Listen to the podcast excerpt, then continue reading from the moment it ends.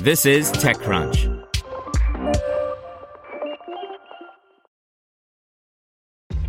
This episode is brought to you by ShipStation.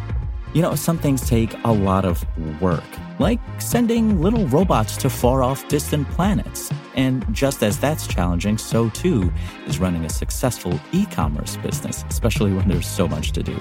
So I want to introduce you all to ShipStation. Now, I love using ShipStation because of its easy to use dashboard, which makes managing orders and printing labels a breeze and super smooth. Oh, and the customer service is just out of this world. It's exactly what you need to help grow your business. Sign up for your free 60-day trial at shipstation.com slash technews. That's shipstation.com slash technews. This is TechCrunch. Windmill wants to drag window AC units kicking and screaming into 2022 by Haje Jan Kamps. It's hard to think of a product category that is less sexy than window air conditioning units.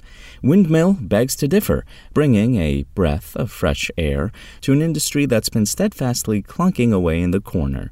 The company raised $10 million to make the ubiquitous AC easier to install, smarter, and gentler on the environment. Back in 2018, I was moving house to a new apartment in Manhattan.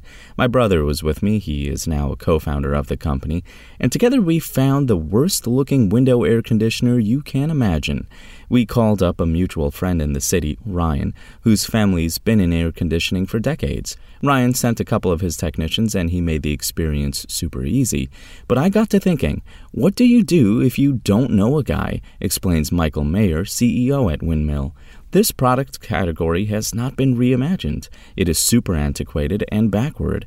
We have 60 years of institutional knowledge in this space, specifically including manufacturing other types of air conditioners and air products. Windmill currently has one product, an 8300 BTU window mounted unit.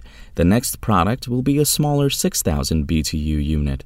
The company has an extensive plan to further evolve its product lineup with other air products. The CEO declined to outline the specifics but suggests that fans, filtration, and other heating and cooling products are all options. Windmill claims its special sauce is both in the products themselves and in the customer experience. I think the first thing that strikes customers is the way we look. People have said it looks like a Sonos speaker in their window, sort of like eye candy. The industrial design is modern and sleek. We also have ease of install and a patent pending pre assembled installation kit. All you do is lift up the box and the unit is ready to put in the window. You don't have to fumble around with a screwdriver, pitches Mayer. The units have auto dimming LED displays, so you have a fighting chance at getting some sleep without a searchlight beaming into your room, and app support so you can control the AC unit from wherever you want in the world. It also supports Google Home and Amazon Alexa. The company won't share details of the fundraise or the exact number of units it has in the market, but the CEO suggests there are thousands of windmill air conditioners out there in every state of the nation. In 2022, Windmill will launch a power conservation program for all of its users. Windmill is using its connected units to help modulate the power footprint of its network of connected AC devices through automated control. If successful, the company posits that it could result in tens of thousands of kilowatts of power curtailment. Windmill launched its first product in the summer of 2020 and sold through its first run of inventory within 48 hours of launch, amassing a 10,000 person waitlist by March 2021. Direct to consumer interest, combined with retail partnerships with Home Depot and PC Richard & Son, resulting in 5,000% year over year growth from 2020 through 2021. Last year, the company raised $3 million.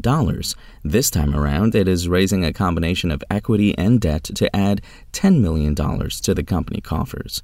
The round is led by Dot Capital, with participation from existing investors Pentland Ventures and Untitled. This raise is really to help propel us to scale for the Window AC, and we're launching a new SKU of the Window AC. We are also aiming to develop our larger vision, explains Mayer. I'm excited to show the world what we're doing. For one, we are creating a connected suite of clean air products. The window AC is the first, but there are tons of air products being used heaters, fans, humidifiers, purifiers. The other side is energy management for our customers. These devices can talk to each other, and there's a lot of things we we can do with sensors, device to device communication, full home air management. So that's where we're headed.